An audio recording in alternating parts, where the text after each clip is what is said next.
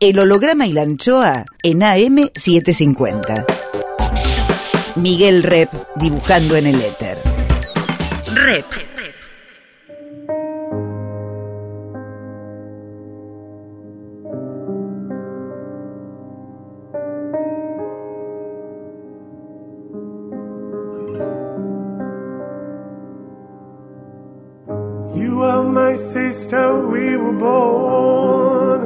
eres mi hermana. Vos sos mi hermano. There were times we were friends, but times I was so cruel. Vos estás próximo, aunque lejos estás. ¿A cuántos kilómetros estás? I was so afraid of the night. El holograma y la anchoa. Mi nombre es Miguel Rep. that I feared. You lived inside my world so softly, protected only by the kindness of your nature. El holograma y la anchoa. You are my sister, and I love you. May all of your, all of your El holograma y la anchoa. Ustedes son mis hermanos.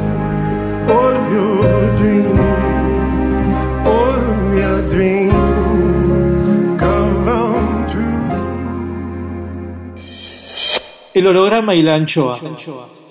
Hoy guardamos el aire, el pensamiento de Esther Díaz.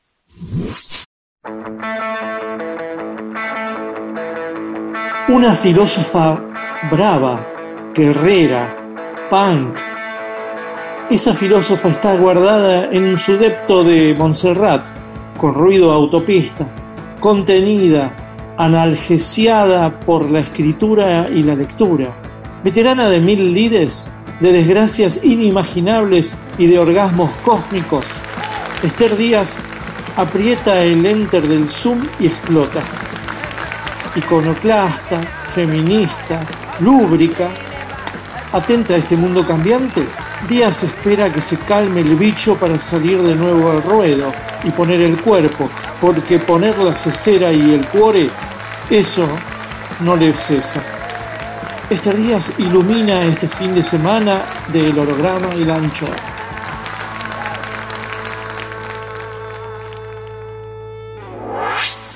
Ahí estás. Ahí va, fantástico. Sí. Bueno, tal? va. Bien, ¿y vos? Bueno, Bien. muchas gracias por los bombones que me mandaste. A ver. ¡Uy, Nicasia! Bien, ¿eh? bueno, mirá, mirá, yo por las dudas me, serví. brindemos, brindemos. Ah, bueno, esto, ahí está, tic. Este, este, este te lo mandó la vin- Aldos Vinoteca que, que te va a mimar un poquito. Muy bien, muchas gracias. ¿Tomás, ¿Tomás vino asiduamente vos? Sí, pero ¿sabés lo que pasa? Es que cada ser humano cuando viene a este mundo tiene una cuota de vino para tomar. Y yo en mi larga vida ya me gasté la cuota. Así que Mm. tomo una vez por mes más o menos, porque si no el estómago se me hace bolsa. ¿Y desde cuándo tomás vino? Y desde, o sea, vos sabés que cuando éramos chiquitas, yo nací a mitad del siglo pasado, y, somos tres mujeres, una familia tradicional, digamos, mamá, papá y tres hijas. Y mi papá siempre tomaba vino con soda y nos daba a nosotros. Desde chica he tomado vino con soda, después ya tomé sin soda, por supuesto. Sí, se estilaba, yo, yo tomaba vino con soda y, y muchos. eh, lo que pasa es que antes se estilaba también la siesta, ¿no? Dormir la siesta. Entonces Sí. los padres tomaban vino, lo rebajaban con soda al mediodía y se iban a dormir un poquitito y después seguían laburando. Claro. Y, y para nosotros los niños, para vos, para mí, era realmente una, una especie de una bebida más, ¿no? Totalmente. Y qué bronca cuando se iban a dormir la siesta. Ay, qué bronca que me daban. Porque además mi papá fue diariero toda la vida. Así que tenía que madrugar mucho. Sí. Entonces la hora de la siesta era sagrada. No se podía hacer ni un barullo. Porque llegábamos a hacer cualquier barullito y se armaba un despelote. Así que un- uno cuando es chico no quiere dormir la siesta y encima no te dejan movilizarte. O sea que era un trance. Pero sí, el vino no me hacía nada, por supuesto. Sí, ¿y tu, y tu viejo dónde tenía el puesto y, y qué turnos hacía?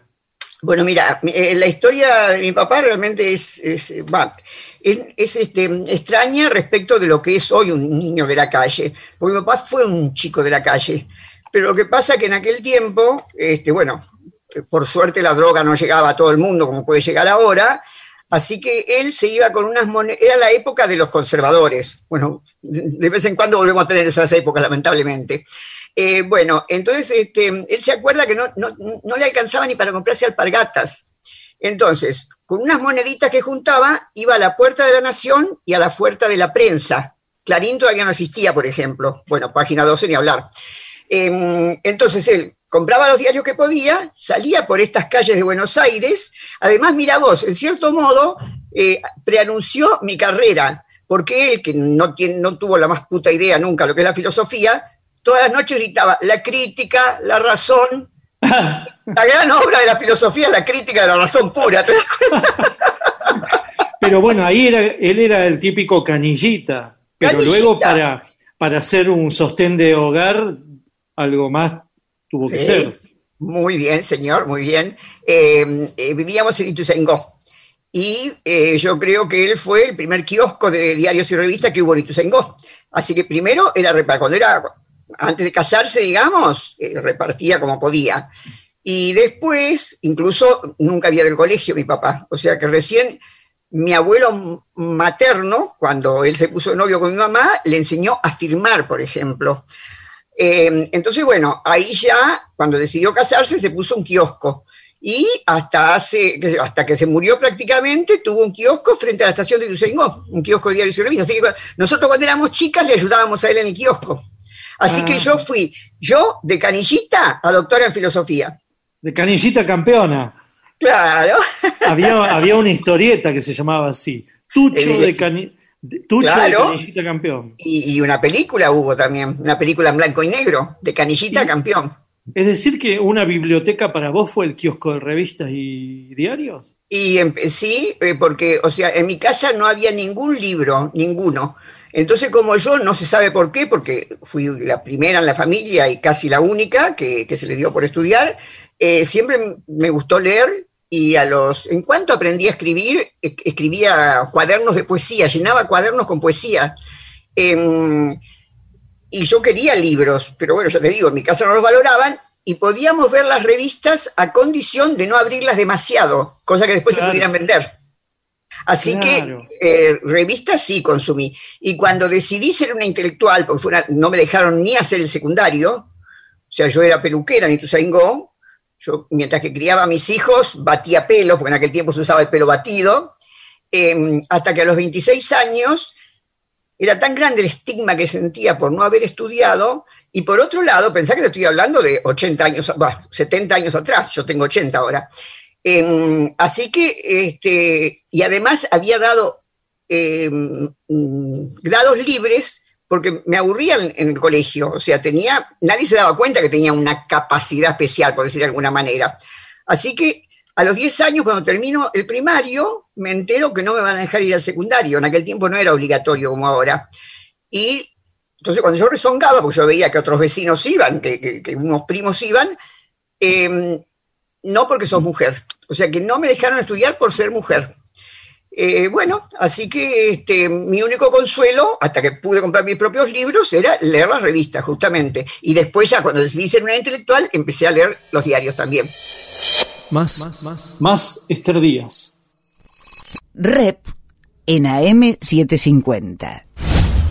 Pero, ¿dónde descubriste la poesía? ¿Por qué hacías poesía si no había Y bueno, porque poesía? al colegio me mandaron desde los dos años, por suerte, porque al jardín de infantes sí me mandaron, a un colegio de monjas, porque como ellos eran tan humildes, no dejaban de tener relativamente claro que la única manera de ascenso social, si no sos chorro, es estudiar. Entonces, este, como a nosotras éramos tres mujeres, bueno, mis, mis dos hermanas no quisieron estudiar, pero como a nosotros, a mí no me dejaban estudiar por ser mujer, mi papá me miraba a mí, me señalaba y decía, esta me va a traer el doctorcito, el doctorcito, como que la, la ascensión social iba a venir por el casamiento de las hijas. Entonces en aquel tiempo no le podíamos contestar a los padres. Entonces yo dentro de mí me daba tanta bronca eso que pensaba, yo voy a ser la doctorcita.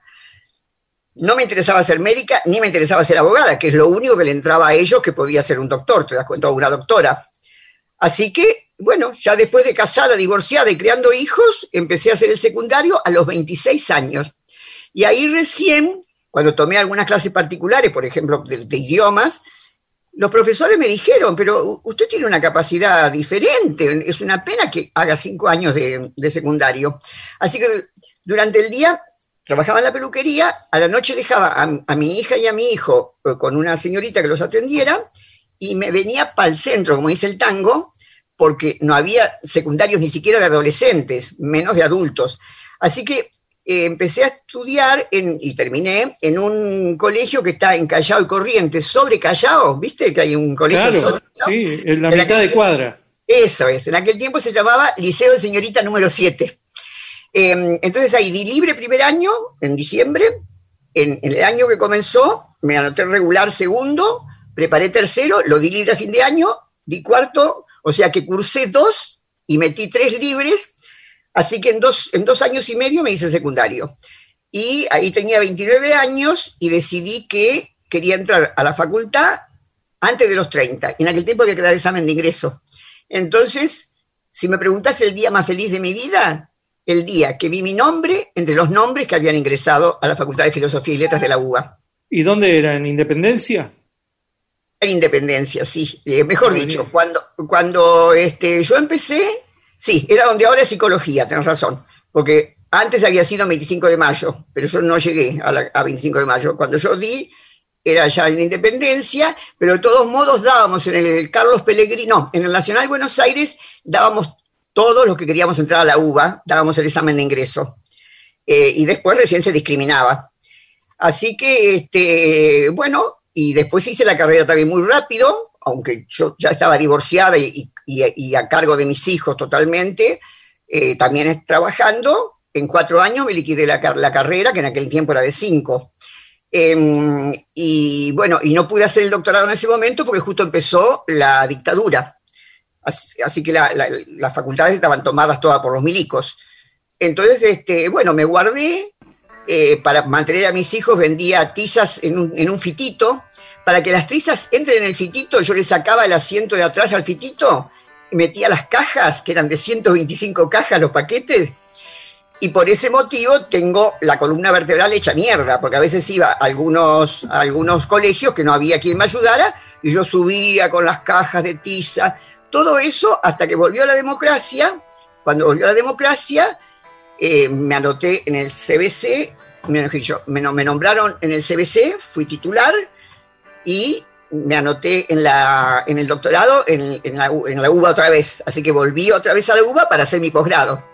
Y, mm, y me recibí a los este, 51 años. Eh, me recibí doctora, ¿eh? A los 51 años. El holograma y la anchoa.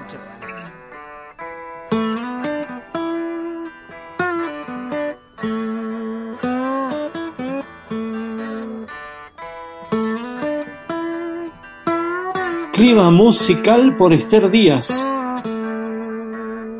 Y Floyd, como quisiera que estuvieras aquí. So, so you think you could tell heaven from hell, blue skies from pain? Can you tell a green field cold steel rail? A smile from a veil. Do you think you can tell? Did they get you to train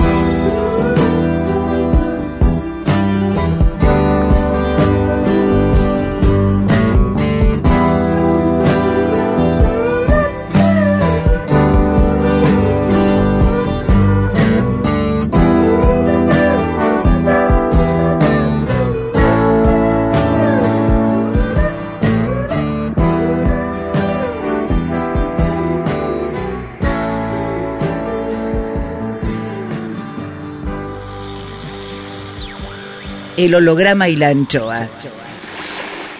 Volvemos con Más Esther Díaz, filósofa punk. ¿Cómo fue tu vida durante la dictadura?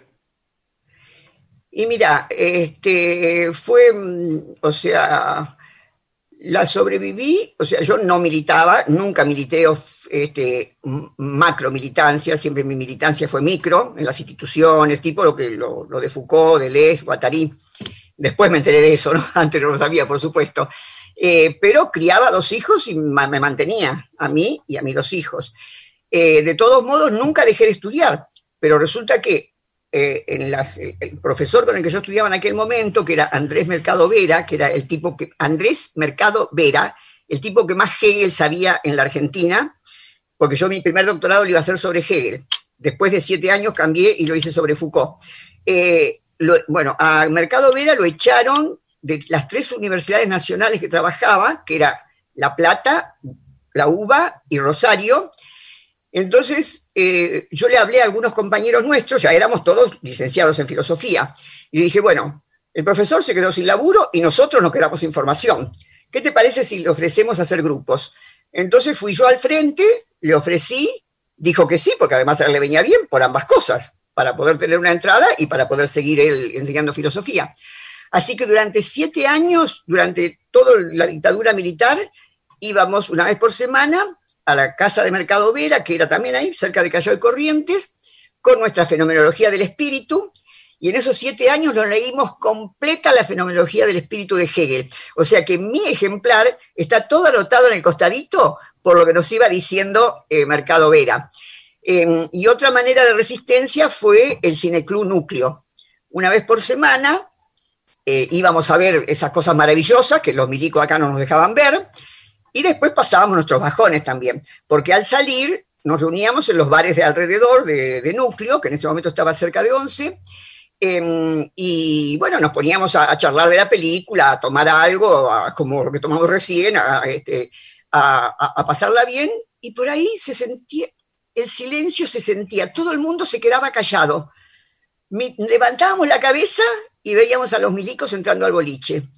Siempre se llevaron a alguien, siempre que entraron se llevaron a alguien. Así que bueno, te imaginas, ahí se terminaba todo, pagábamos, nos íbamos y chau. Y después, bueno, otra vez que iba a lo de Mercado Vera, eh, vi una cosa, lo más horrible que vi de esa época. Eh, yo estaba con mi fitito queriendo estacionar, que en aquel tiempo todavía se encontraba donde estacionar cerca de Callao y Corrientes. ¿Y, te, y tenías tizas? Eh, sí, por siempre, siempre tizas en, la cartera, siempre tizas en la cartera. Bueno, entonces este, me pareció que se iba un coche que era un Ford Falcon, pero todavía no sabíamos que era mala palabra Ford Falcon. Ahora es mala palabra para nosotros, los chicos jóvenes ni sabrán.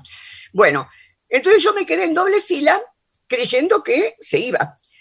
Y prendí, en aquel tiempo fumaba, prendí un cigarrillo. Entonces yo estaba así, con la ventanilla baja, y por ahí siento que alguien se me apoya, miro, y un tipo me estaba apoyando el bulto acá, en el, en el, en el codo. Y entonces me dice, ¿qué haces, nenaca? Entonces, por la manera en que me lo dijo, con una voz terrible, yo me puse a temblar. Me acuerdo que se me cayó el cigarrillo de los dedos, de cómo me puse a temblar. Y entonces le dije, no, no, estaba esperando porque creí que ustedes se iban. Dice, tómatela, nena, que estamos por cazar un pajarito. Entonces hago así y veo que del baúl estaban sacando ametralladoras y taca. Metí primera, salí de ahí, obviamente estaban por raptar a alguien, estaban por chupar a alguien. ¿Vos querés creer? Estacioné como 10 cuadras de ahí, llegué al bar donde nos juntábamos con los compañeros. ¿Vos querés creer que se me borró eso?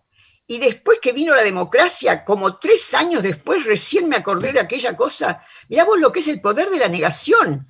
Incluso rescaté a los alemanes, porque yo cuando los alemanes decían, no sabíamos lo que pasaba respecto de las matanzas, uno decía, mirá que no vas a ver. Es que la negación es muy fuerte, es muy fuerte. O sea, lo negué completamente. ¿Y sabés por qué me acordé?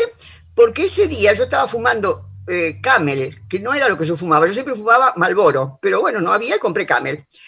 Pero después nunca más compré Camel, porque siempre fumaba Malboro. Y como dos o tres años después, un día estaba con una colega y yo había quedado sin cigarrillos y me convidó. Y eran camel. ¿Vos querés creer que cuando yo sentí el aroma del camel, ¡tac! Proust. Prus, Prus, Prus. la Magdalena. En vez de la Magdalena fue un cigarrillo. Qué, qué valioso es el olfato, ¿no? Qué, la- qué valioso que es. Cómo restituye cosas imposibles de cualquier edad, de cualquier momento, ¿no? Sí, sí, sí, es increíble, increíble. Y que justamente en mi, en, en- mi libro Filósofa Pan eh, me acordé de eso, porque vos que una, una vida tan larga no se puede resumir en 250 páginas que tiene el libro. O sea que escribí lo que me iba acordando. Y de eso me acordé porque no me perdonaba a mí misma habérmelo olvidado así. El inicio del panquismo eh, coincide con el inicio de la dictadura militar, en, por lo menos en Inglaterra. Eh, claro. ¿Y a vos cómo te llega el, el- el fenómeno punk? Bueno, el asunto es que eh, con la historia que te cuento, de que no me dejaban estudiar porque era mujer, Habla, sigue hablando Esther Díaz. yo quería aprender a tocar el bandoneón. No, no es instrumento para mujeres. O sea que fui feminista antes de saber ¿Por- lo que era el feminismo. ¿Por qué bandoneón? Sí, porque me gustaba el tango, en mi casa siempre se escuchaba tango, y entonces este, yo veía esa cosa tan mágica, tan mágica, ¿viste? Que hacía así, hacía música, y quería eso. Pero claro, una señorita no va a estar abriendo y cerrando las piernas, ¿te das cuenta? claro, pero salvo en las, salvo en las orquestas de señoritas que había. Claro, lógicamente, pero ten- tendrían mala fama seguramente. Ok. Bueno, ¿y el punk entonces? Bah, Entonces, tan pronto como me independicé, o sea, cuando terminó el secundario, eh, que ya, eh, ya tenía eh, 34 años más o menos, entonces eh, de- dejo la peluquería, conseguí un trabajo en el INDEC, eh, dejo la peluquería, me alquilo un departamento en San Telmo, en el mismo lugar que estoy viviendo ahora, no, el mismo lugar, en el mismo barrio, estoy viviendo en otra casa, em, y em, en ese tiempo era hippie. Y era hippie, ¿por qué? Porque era la contracultura del momento, del momento ese en que yo tenía 33 años. Pero después, como decís vos, más o menos llegando a los 80, ya era una antigüedad ser hippie. Entonces, gracias No, a Juan a Carlos, a ese- llegan- ah, llegando a Llegando los a los años 80. 80. llegando a los años 80 ya era una antigüedad ser hippie. Entonces, este, a través de Juan Carlos Kramer, de quien ahora soy amiga, pero en aquel tiempo no conocía, pero él vivía con los Sex Pistols, o sea, él fue historiador, Sí. del, el primer historiador argentino de, de- de- de los punk, punk que tenemos. punk. Claro, entonces este, me empecé a enterar de esta contracultura y, y me pareció mucho más copada que el hipismo, o sea, sobre todo me gustaba esa, esa este, sublevación contra los símbolos, contra la, contra la reina, contra todas esas vetusteces que, que hay en Europa, bueno, en todas partes, pero en Europa específicamente. Eh, y empecé a escuchar, en aquel tiempo, cuando, cuando, empieza el, cuando empieza el CBC, que es cuando yo me hago con la estética pan, con la estética y el pensamiento crítico, no más que eso. Eh, no, no me la pasaba el día tomando cerveza, por ejemplo, trabajé siempre. Bueno, pero a las noches me iba a cemento, cuando salió cemento, ¿no? Eh, entonces, eh, en aquel tiempo pude hacer, o sea, cuando vino la democracia, pude hacer un viaje a Londres y me compré eh, remeras de, los PAN y de otros, de otros conjuntos. Entonces, eso fue uno de mis rebusques para dar clase ante 300, 400 personas de 18, 19, 20 años. Entonces, cuando los chicos me veían entrar con mis piercing, con este, tatuajes no me hice nunca, pero piercing, los pelos parados, toda vestida de cuero, a veces iba toda pla- plateada. Cuando iban con bronca, porque tenían que escuchar un teórico de la, de la profesora titular, ¿qué pensaban encontrarse? Una profesora titular de filosofía, a una señora con rodete y anteojos, una cosa así. Y me veían a mí, ¿viste? Entrar como si entrara a la discoteca, me aplaudían antes de subir. Así que después, no es que yo tuviera que bajar el nivel, sino que yo como me, compraba la revista Pelo, por ejemplo, porque escuchaba rock and, eh, rock and pop, que en aquel momento no era una radio, sino que era una no, audición. pero eh, eso fue más tarde. Y bueno, pero cuando yo 86, entro, 87. cuando yo entro, porque, o sea, eso fue más tarde. Pero, ¿no? pero, pero, ¿qué acompañaba tu nivel de panquismo a vos? En, en pensamiento, digo yo. ¿eh? En ¿Cómo, pensa- ¿Cómo enhebrabas ambas cosas? No, eh, fue una- no, no me di cuenta yo, fue la mirada del otro que me lo hizo ver. Porque yo, cuando, eh, por su- bueno, por supuesto no, vos lo sabés, eh, el filósofo que más, me, que más me seduce es Nietzsche. Y si hay alguien pan en la filosofía, es Nietzsche justamente. Rompió con todas la- la- las categorías que habíamos heredado de Aristóteles, digamos. Así que, desde ese punto de vista, ya desde el momento que entré a la facultad, en la facultad nunca tuve que estudiarlo obligatoriamente a Nietzsche. O sea, lo, tuve- lo estudié por mi cuenta, porque había todo un rechazo contra Nietzsche en aquel tiempo, porque como lo que se conocía, una obra muy famosa que se conocía de Nietzsche, que es La voluntad de poder, en realidad no es una obra de Nietzsche. Eh, la, hermana de, la hermana de Nietzsche, que lo sobrevivió muchos años, se hizo nazi. Y el único mérito de esta, de, de esta nazi, de, de esta fas- fascista, es que conservó toda la obra del hermano. Y como ella era amiga de Hitler y de Mussolini, sacó pedacitos de una parte y de otra de la obra de Nietzsche y hizo un libro que Nietzsche lo pensaba hacer, pero no llegó a hacerlo, que le puso de nombre La voluntad de poder. O sea, Nietzsche dejó incluso hasta índices de lo que iba a ser el libro. Entonces, ¿qué pasó con los autores eh, socialistas, digamos, o progresistas? Creían que era un fascista terrible. O sea, no fue Nietzsche, fue la hermana, pero eso se supo recién en, a partir del 56 se empezó a saber, se empezó a saber. Pero digamos, aún cuando vuelve la democracia en la Argentina, Klimovsky, por ejemplo, me hizo la guerra y, y por eso tengo también este, el mal que tengo en el estómago, por lo que me hizo sufrir Klimovsky, porque cómo iba a dar epistemología este, criticando a la ciencia y dando a Nietzsche. O sea que me pegaron duro, duro.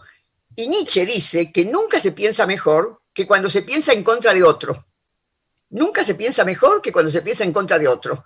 Mirá Porque- vos, como un resentido. Porque, ok, porque escuchame una cosa, si, si ahora nosotros estamos lo más bien, vos y yo, pero suponte que yo dijera una cosa muy turra, mu- muy, reaccionaria, seguro que a vos se te iba a ocurrir una idea, está bien que Sí. vos tenés idea por sí mismo, pero se te iba a ocurrir Pero, una idea como sí, para destruirme. No, claro, se enciende una polémica, una Tal dialéctica. cual, tal cual. Entonces yo me dediqué más a Nietzsche y del pan yo tenía la estética nada más. Pero cuando yo a veces tomaba un café, antes de ir a, las 7 de la mañana, cuando iba a dar mi teórico, en Paseo Colón y Cochabamba, estaba en ese momento la sede del CBC donde yo daba clase, yo veía en la fila de los chicos que querían entrar a mi teórico a muchos punk. Y después, por Juan Carlos Kreimes, hace cinco años atrás, que me conoció personalmente, porque en el libro que él publicó, Más allá del bien y del pan, hay un capítulo dedicado a mí. Se llama Esther Díaz, dos puntos, Nuestra pata en la uva. Entonces, cuando me encuentro con él, para darle insumos para ese capítulo, me cuenta que él, él nunca se disfrazó de pan, digamos, pero es, es- un pan de- de- del primer momento.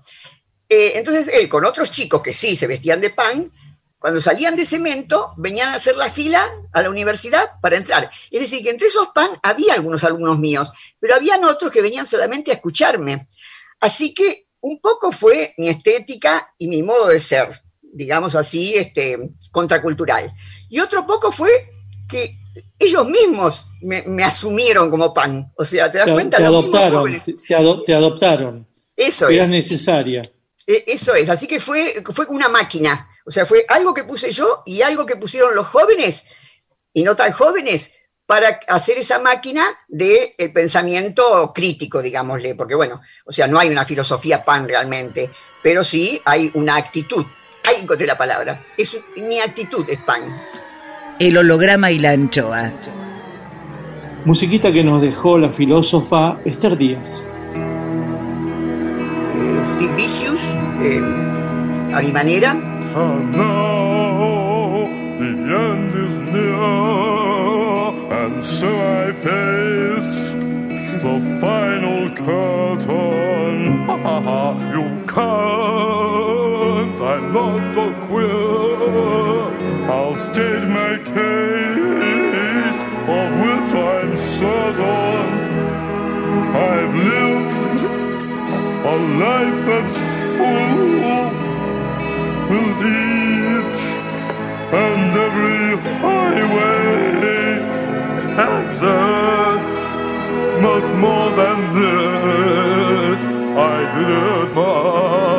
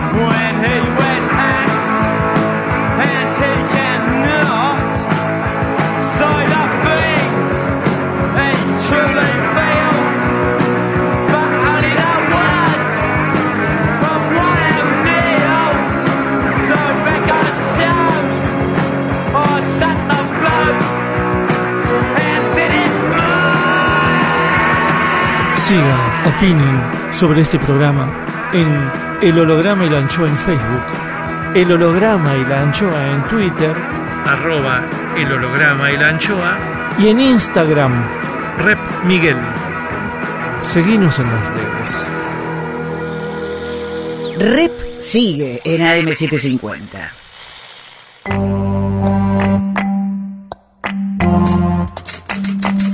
El Islote, por Jorge Tanure.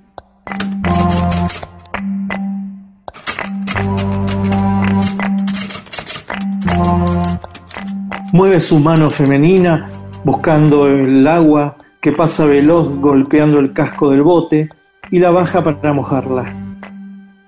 El río no es tan inofensivo como parece y cuando más rápido remonta a las aguas de embarcación, esas olitas que parecen tan tenues duelen un poco. Lo ve más allá en aquel recodo donde un muelle maltrecho de madera sostiene algo así como un techito, siempre del mismo color, descascarado, como cuando venía de chica con sus padres. Vientos, tormentas y salpicaduras no pudieron con todo aquello. La casa vieja, un misterio. ¿Se habrá hundido o derrumbado? Parece mentira. Ella no le saca la vista. Está igual. Levanta su valija y extiende un par de billetes al lanchero sin agradecer. Flop, flop, hace la barca en marcha atrás, buscando el mismo camino por donde vino. Los picaportes funcionan bien, ni siquiera hay vidrios rotos. El viejo aro del loro sigue pendiendo del sauce. Toma aire, se sienta y pierde la noción del tiempo. Enfrente varios colores, verde oscuro, claro, marrón, rojo y el amarillo de un banderín olvidado. Suena el celular. Sí, estoy bien. No, no quiero. Voy a tomarme un tiempo. Tómalo para bien. Quiero soledad al menos por ahora. Después veremos. No, no te voy a dar la ubicación. Y corta. Hay naranjas colgando del árbol y después no importa. Ella aprieta fuerte el aparatito por el que acaba de hablar. Toma carrera y el lanzamiento resulta exitoso.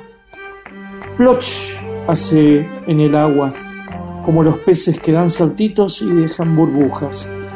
Parece que luchara por no hundirse, pero se hunde igual.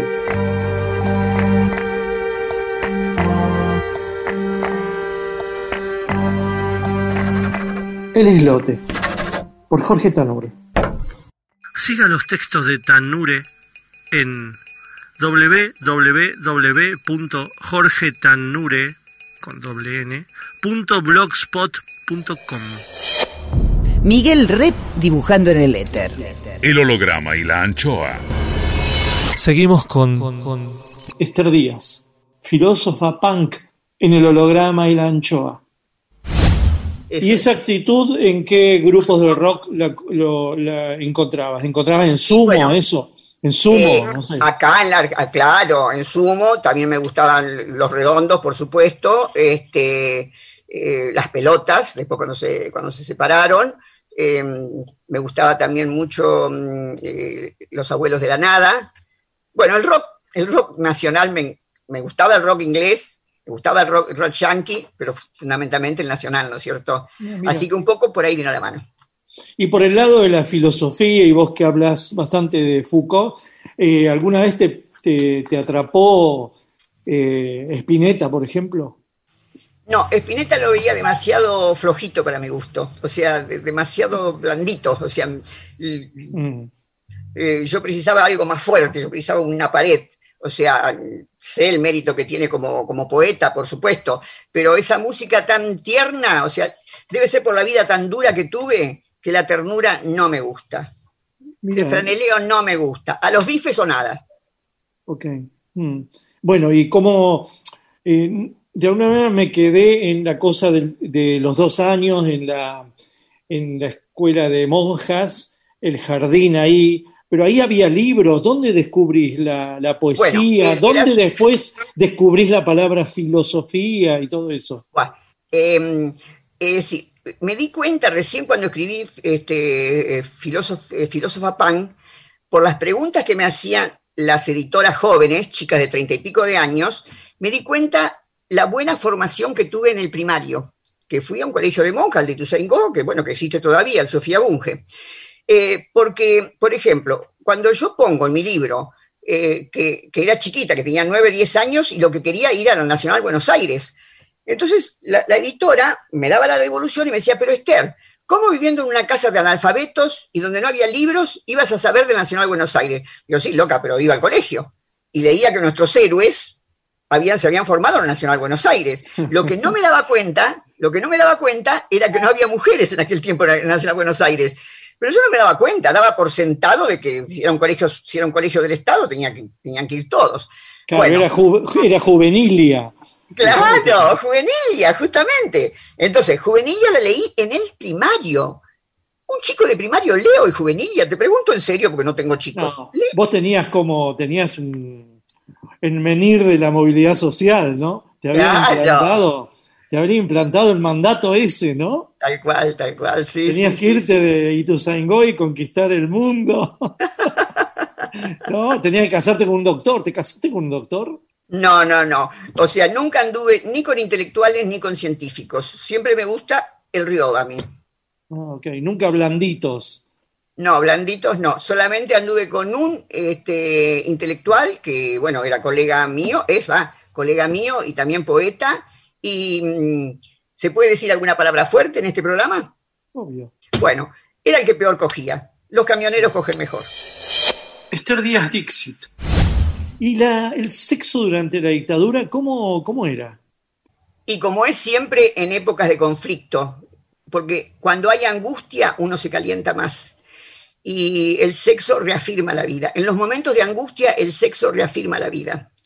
Así que, este, eh, bueno, hay épocas de, malaria como en cualquier época, pero eh, lo mismo que ahora. Ahora, por ejemplo, con la desgracia mundial que estamos viviendo, estadísticas de Estados Unidos, que más o menos son estadísticas más confiables, digamos, acá no sé ni siquiera si las llevan, eh, se sabe de que se venden los dildos y los preservativos, se venden hasta cinco veces más que antes de la pandemia. Es decir, que la Se gente está tiene cogiendo más. Sí, sí, sí, sí, sí. Este, y así que cambiando lo que hay que cambiar, lo mismo cabe para eso. Era tanta la angustia que era una manera de reafirmar la vida. Viste que a veces, ahora ya casi no se usan los velorios, pero bueno, nosotros hemos ido a velorios. Viste que a veces uno se tienta de risa en un velorio. no, es una, sí. no es una falta de respeto al muerto, es una reafirmación de la vida. Yo estoy viva, puedo reír, puedo coger, puedo tomar. Y, y esa sensación da. O sea, incluso eh, yo tenía como una culpa de sentir eso, pero cuando leí la autobiografía de Gandhi, Gandhi cuenta que su papá estaba muy grave y él lo adoraba al padre. O sea, el, amor más grande que tenía en la vida era su padre. Y estaba cuidándolo en su agonía y se sentía muy mal porque se- estaba caliente. Entonces, ¿cómo puedo estar caliente si mi, papá se está muriendo? Entonces, en determinado momento le pidió a un familiar que, que- que ocupara su lugar y se fue a otra habitación a tener sexo con su señora. Y en el medio de lo mejor le tocaron la puerta de que había muerto el papá. Entonces, este, él dice, no sé si lo cumplió o no, pero él dice que fue tanta la culpa que sintió que decidió no volver a tener relaciones sexuales en su vida. Pero eh, de él aprendí, digamos, desde un intelectual respetuoso, como me merecía respeto, eso de que en el momento de angustia es cuando más se puede sentir el deseo sexual. Y entonces le agrego yo que es porque es una manera de reafirmar la vida. Esto es un agregado que le hago yo, ¿no? El holograma y la anchoa.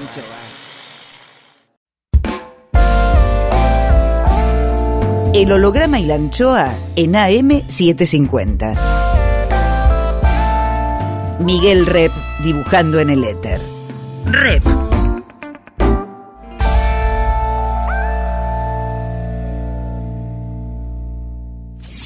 Cuadritos finales. Más Esther Díaz, filósofa. La chapa. Cuando hay angustia, uno se calienta más.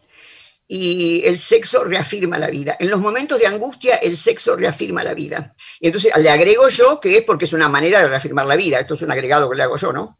Claro, pero es, es una situación como muy compulsiva. Totalmente, totalmente. Eh, ¿Y vos qué ves ahí? ¿Ves goce o ves placer? ¿Goce o placer? Y bueno, si es desde el punto de vista psicoanalítico, es placer. Pero si es desde el punto de vista de, que hablamos nosotros normalmente, se goza, por supuesto. Porque, o sea, el gozo tiene, el gozo desde el punto de vista del psicoanálisis, siempre tiene este, un poco de sufrimiento. Por ejemplo, la, histérica, la que dice, ay, ay, to- todo me va mal, todo me maltratan. Y, pero en última instancia se, regodea contando que todos la maltrata y sigue con el, con el golpeador, por ejemplo, y, se sigue poniendo en situaciones que la maltraten. Eso es lo que los psicoanalistas le dicen el gozo. O sea que el gozo o el gozar siempre tiene algo de dolor o, de cosa desagradable. El placer no, es, es todo agradable. Y el sexo, uno tiene suficientes años como para saber que tiene las dos cosas, ¿no es cierto? Que tiene cosas lindas y que a veces, como dice, mm, como, como dice este, mm, Truman Capote, ¿cuántas, ¿cuántas penas me hubiera ahorrado si en vez de salir a buscar chongos me hubiera pajeado más de una vez? Ok, para no pasar la mala experiencia. Y claro, porque, o sea, eh, yo nunca fui mm, adicta a las parejas largas, ¿Por qué? Porque me gusta estar siempre en la cresta de la ola. Y no se puede estar siempre en la cresta de la Es ola. decir, que sos una buscadora del placer más que del goce. Tal cual, tal cual. Entonces, cuando, mientras que me dicen querida, divina, eh, o mi segundo nombre, que es Araceli, muchos tipos que andan conmigo se, se copan en decirme el segundo nombre, este, o jugar con el nombre, Ara, Aracela, Aracelita, fenómeno. Pero el día que me dicen, che gorda, alcanzame la sal, ¿Y, y, y cómo te llevas vos con el nombre Araceli? Bueno, a mí me encanta, porque además Araceli quiere decir altar del cielo. Ara, altar en latín. Coeli, la C se dice Q en, en latín culto. Ara Coeli, altar del cielo. Así que me gusta mucho. Pero un profesor, que después fue el hombre que, más me amó, o el único hombre que me amó en la vida, y, que tuvimos una relación casi de siete años, una relación de más largas que yo tuve, eh, que lo conocí en Ituzaingó, era, era, uno de mis profesores particulares, este, pero que después fuimos pareja, eh, me dijo, ah, porque mi sobrenombre en Ituzaingó era Lita, Lita. Y yo me hacía llamar Lita cuando empecé a estudiar en el secundario. Y este profesor que era de ahí me dijo lo siguiente, me dijo, mira, vos a cualquier lugar que vayas, siempre te vas a destacar.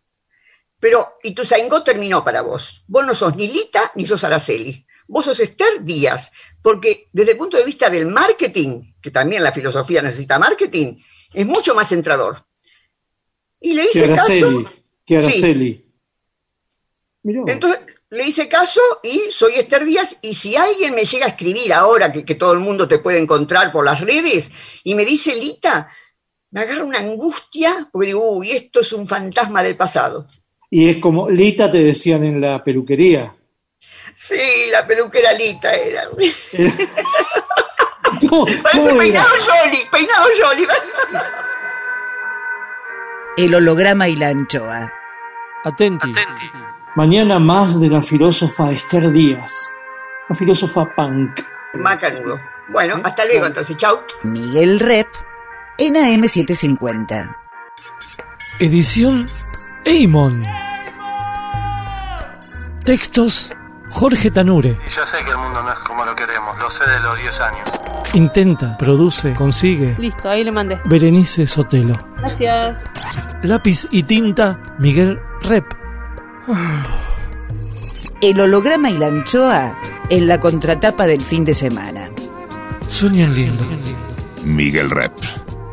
El holograma y la anchoa, siempre contratapa, siempre último, siempre nocturno, siempre allá, siempre.